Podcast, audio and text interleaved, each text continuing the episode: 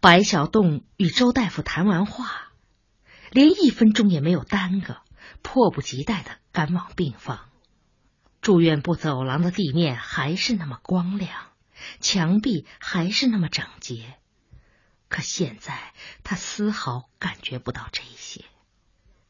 幺零幺，幺零二，前面就是芝雅住的病房。白小栋停住脚，镇静，一定要镇静，千万不能慌张，不能语无伦次，要和往常一样，该说就说，该笑就笑，要鼓励芝雅生存的勇气，精神不能垮，精神一垮就彻底完了。白小栋站在门外，想了又想。总觉得还有许多事情没有想周全，直到走廊上一位病人去厕所回来时，见他还正在门口，奇怪的直打量他，他才不得不鼓足勇气推开房门。芝雅正坐在床上打毛衣，打得专心致志，神态安详，是为自己打的。白小栋鼻子一酸，几乎就要大哭。拼命克制住自己。啊，芝雅，我来晚了，你着急了吧？哎不急，稿子发牌了吗？啊发牌了。你想吃点什么？什么也不想吃。怎么搞的？还没住够一天，我就想回家了。你是不习惯？嗯。是不习惯，一个人待在病房里空荡荡的。要是小云能在我身边就好了。从现在开始，我天天守着你。说的容易，不上班了？最近不忙，不忙也得上啊。你好歹是主编，要负责任的。白小东心里一刺，又赶忙岔开。你今天吃饭怎么样？还好。胃疼了吗？疼了一次，不过比昨天轻。怎么会比昨天轻呢？吃了药呗。要是一天不比一天轻，还治什么病啊？他什么也不明白。白少东心里又是一阵刺痛。芝雅，你要注意休息，营养很重要。该吃什么？就吃什么？哼，我注意着呢，倒是你自己要注意。哎，你放心，我身体很棒的。又吹牛？不，刚才我还在想，能把我的好身体分给你一半就好了。哎，可别呀，已经躺倒一个了，可别再躺倒一个。芝雅。啊什么？白小栋却不知该说些什么，于是冲赵之雅笑了笑，笑得很苦涩。他自己也意识到了这一点，所以迅速扭转头，掩饰的把目光掉向窗外。一轮很大的夕阳正在极远处沉落，沉落的不慌不忙。不知为什么。即将落山的太阳总是那么色彩缤纷，那么辉煌壮丽。所有的光线都像是被血染过的，通红透亮。仿佛太阳也知道自己即将消失，所以拼出全部的精力，为这个仍然生气勃勃的世界贡献最后一点热力。他贡献的多么无私，多么自觉！世界到处都存在着贡献，存在着牺牲，但只有把自己全部心血都毫无保留的捧给了你的贡献，才会那么撼天动地、光耀星河。白小栋望着那轮夕阳一点一点消失，神情十分专注，也十分阴郁。小栋。你看什么呢？啊啊，没什么。太阳真圆。嗯，是啊，真圆。和人类比起来，太阳是永恒的，可不？赵之雅随口应着，他感到奇怪。白小洞今天情绪有些反常。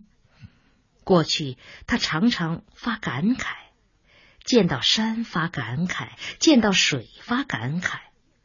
后来感慨越来越少了。也许这是人生的规律，事情经历的越多，感慨就会越少。感慨只是感情丰富和时间悠闲的产物。看看手表，已经是六点整，这是下班的时候。啊，小东，你该回去了。回去，白小洞自言自语的重复着，回过头，怔怔的望着赵之雅，似乎这个问题他还没有想过。小云还在家里等着呢，白小洞这才回过神来。啊，没关系，小云已经十足九岁了，是个大孩子了。什么呀？一岁两岁满地爬，九岁十岁闹喳喳，这个年纪啊，是最让大人操心的时候了。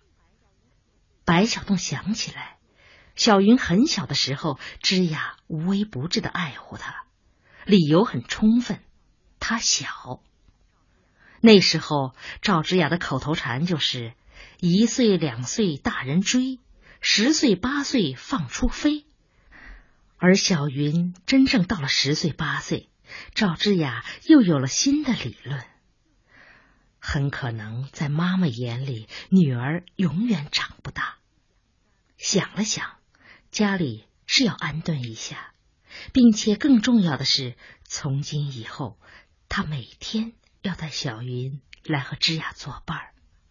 啊，好吧，我先回去，一会儿再来。别来了，我又不是七老八十的，干嘛要你们那么操心呢？哎，要来，不管怎么说，你现在是病人。回到家里已经六点半了，屋子里很安静。最初白小洞以为没有人，但直到穿过门厅走进会客间，才发现小云独自坐在沙发上，表情木木的。小云，小云没有说话，只是望望他。你回来多久了？小云还是没有说话。如果放在往常，他一定要训斥他几句，起码要盘根究底。无论如何，一个小孩子不能这样，要懂得尊重人，懂得经受委屈。可今天，白小洞没有这份心思，他转身去了厨房。厨房里冷锅冷灶，过去智雅每天都在这里切菜、点燃煤气。于是，小小的厨房里就弥漫着炒菜的油香和浓浓的蒸汽。实在说，白小洞很讨厌油烟和蒸汽，他们会污染雪白的墙壁，会腐蚀新添置的组合家具和电器。所以，每次做饭，他都让芝雅关上厨房门。那时候，他没有想到油烟和蒸汽会使他感到温暖，感到亲切。白小栋怔怔的站了几秒钟，心里很凄然，然后才弯下身打开食品柜，却半天不知道为什么要打开它。怔了一会儿，才醒悟过来，拿出一把挂面。挂面又是挂面，小云最不喜欢吃的就是挂面。以往芝雅偶尔有事不能做饭，白小洞总是图省事。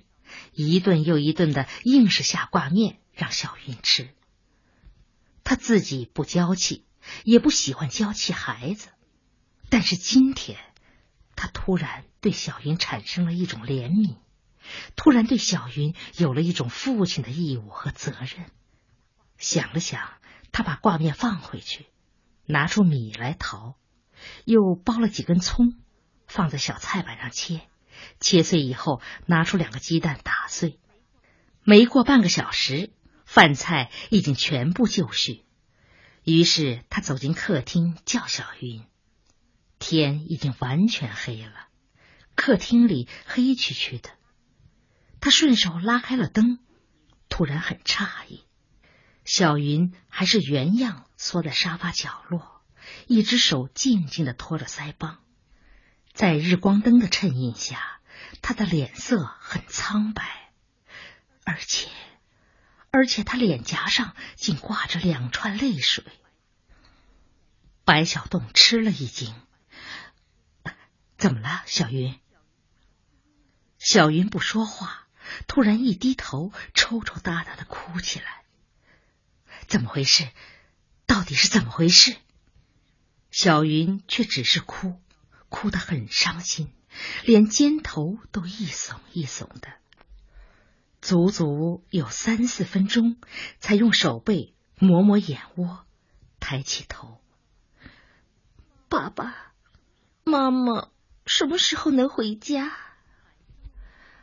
白小洞不知该怎样回答，默默的望着小云，望了好久。想妈妈了，嗯，等一会儿我们一起到医院去看她，好吗？我还要做功课呢。功课先放一放，要是你担心老师批评，我就跟老师说一声。小云没有做声，这孩子对作业一贯很认真。啊，就这么定了。吃过饭，我们早点去。白小洞说着，转身取毛巾为小云擦泪水，但不知为什么，他又停住脚，想了想，他蹲下身，眼对眼的望着小云。小云，我想问你一个问题。小云看看他，要是，要是你妈妈需要在医院。住很长时间，很长很长时间，你说你会怎么样呢？我就去看他。要是要是不让你去看呢？小云不知该怎样回答了，又想想，爸爸，谁不许我去看妈妈？医生吗？不，不是医生。我是说。你功课忙，作业多，我可以早点做作业，一放学就做。去医院路很远呢，不要紧的，我走得动。白小洞没有话了，他突然想哭，可是不能。小月，好孩子，明天。明天爸爸去借个照相机，我们和妈妈照张相。妈妈不是正住在医院里吗？没关系，我们就在医院里。小云，我给你讲个故事好吗？不管小云听不听，他开始讲了。从前，啊，具体说。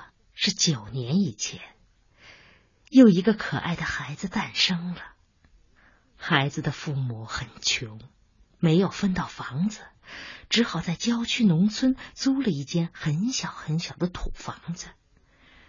他们没有像样的家具，没有沙发、台灯，那电视也没有吗？小云最关心电视，他喜欢看电视。啊没有，可以说什么都没有。哦，不对，他们有爱情。白小洞停顿了一下，想起了那个遥远的过去。是的，遥远的过去，也许正因为太遥远，他才忘记了他们。可今天，似乎有一道闪电从脑际划过。帮助他看见了那埋藏的很久的一切，那是一些多么美好的岁月呀！那时候他和芝雅那么年轻，那么纯洁。白小洞说不下去了，眼里不知不觉含满了热泪。往事唤起了他心灵中那些已经丢失的东西，那些东西全是崇高和神圣的。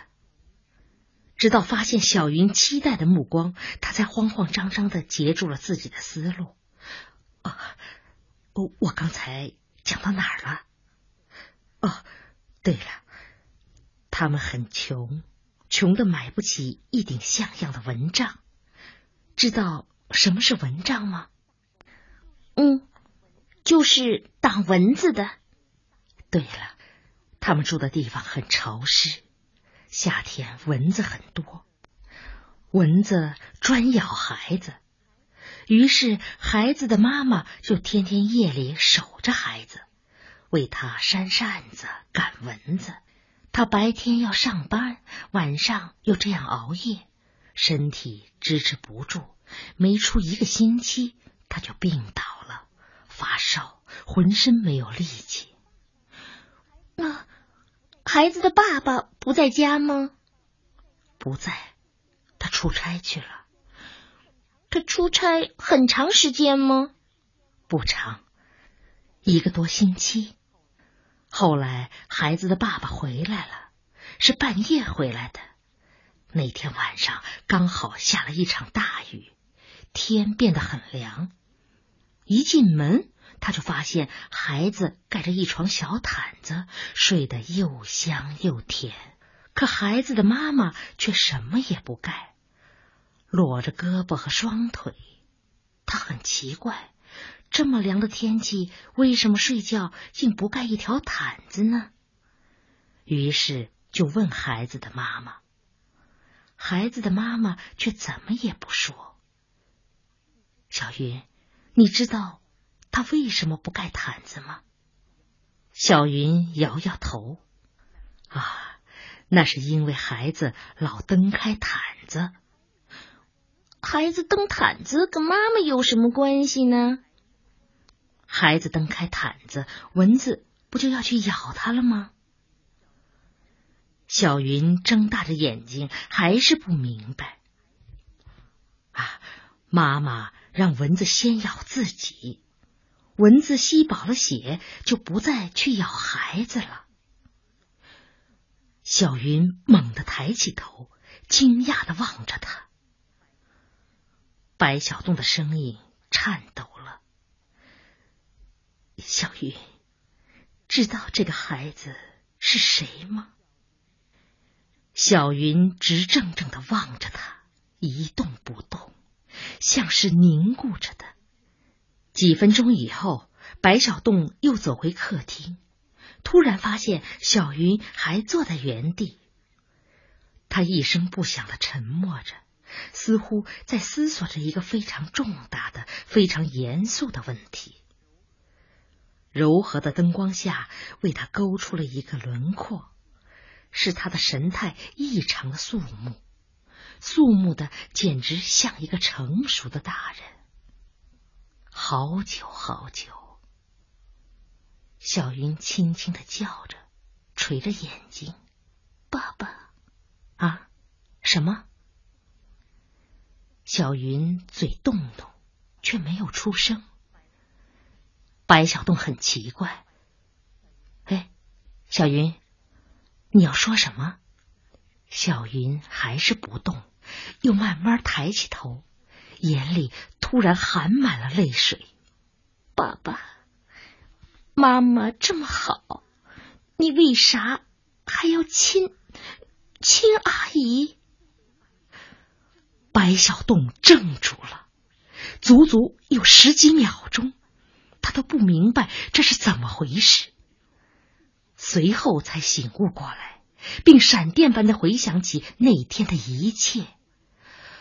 怪不得那天房间里有莫名其妙的响动，怪不得房间突然就被打开，怪不得那天晚上小云情绪低落。难道他看见了一切，一点也不错。他肯定是看见了。那天芝雅没有领他去兵马俑，他们早早就回来了。听芝雅说，他回来以后直接去了医院，把小云单独留在了家里。显然，哦，这真该死，真是该死啊！白小洞垂下头，垂了好长时间，内心激烈的斗争着，随后才抬起头来。小云，爸爸。详细的讲给你听好吗？小云点点头。从前，我和你妈妈还有你，我们过得很幸福，可以说全世界再也没有比我们更幸福的人了。可是慢慢的，爸爸对这幸福感觉迟钝了。小云，你可能不明白这是怎么回事。呃，就好像吃糖太多，呃，甜味道也就不大能感觉出来了。于是爸爸去外边的时间就多了，就认识了那个阿姨。小云正一动不动的望着他，于是他明白了，小云听得懂。那个阿姨待爸爸很好。真的很好。要是没有你和妈妈，爸爸一定会和她结婚。可是现在这一切都不可能，因为爸爸离不开你们。离开你和妈妈，爸爸就不是一个完整的人了。这一点，爸爸过去感觉不到。妈妈一病，爸爸就明白了。马上明白了，白小洞把他认为应该坦白的一切都诚实的向小云坦白，没有任何停顿，也没有丝毫掩饰。小云一声不响的听着，脸颊上挂满了泪水，他没有擦的，任凭他们流过两腮，流进嘴唇。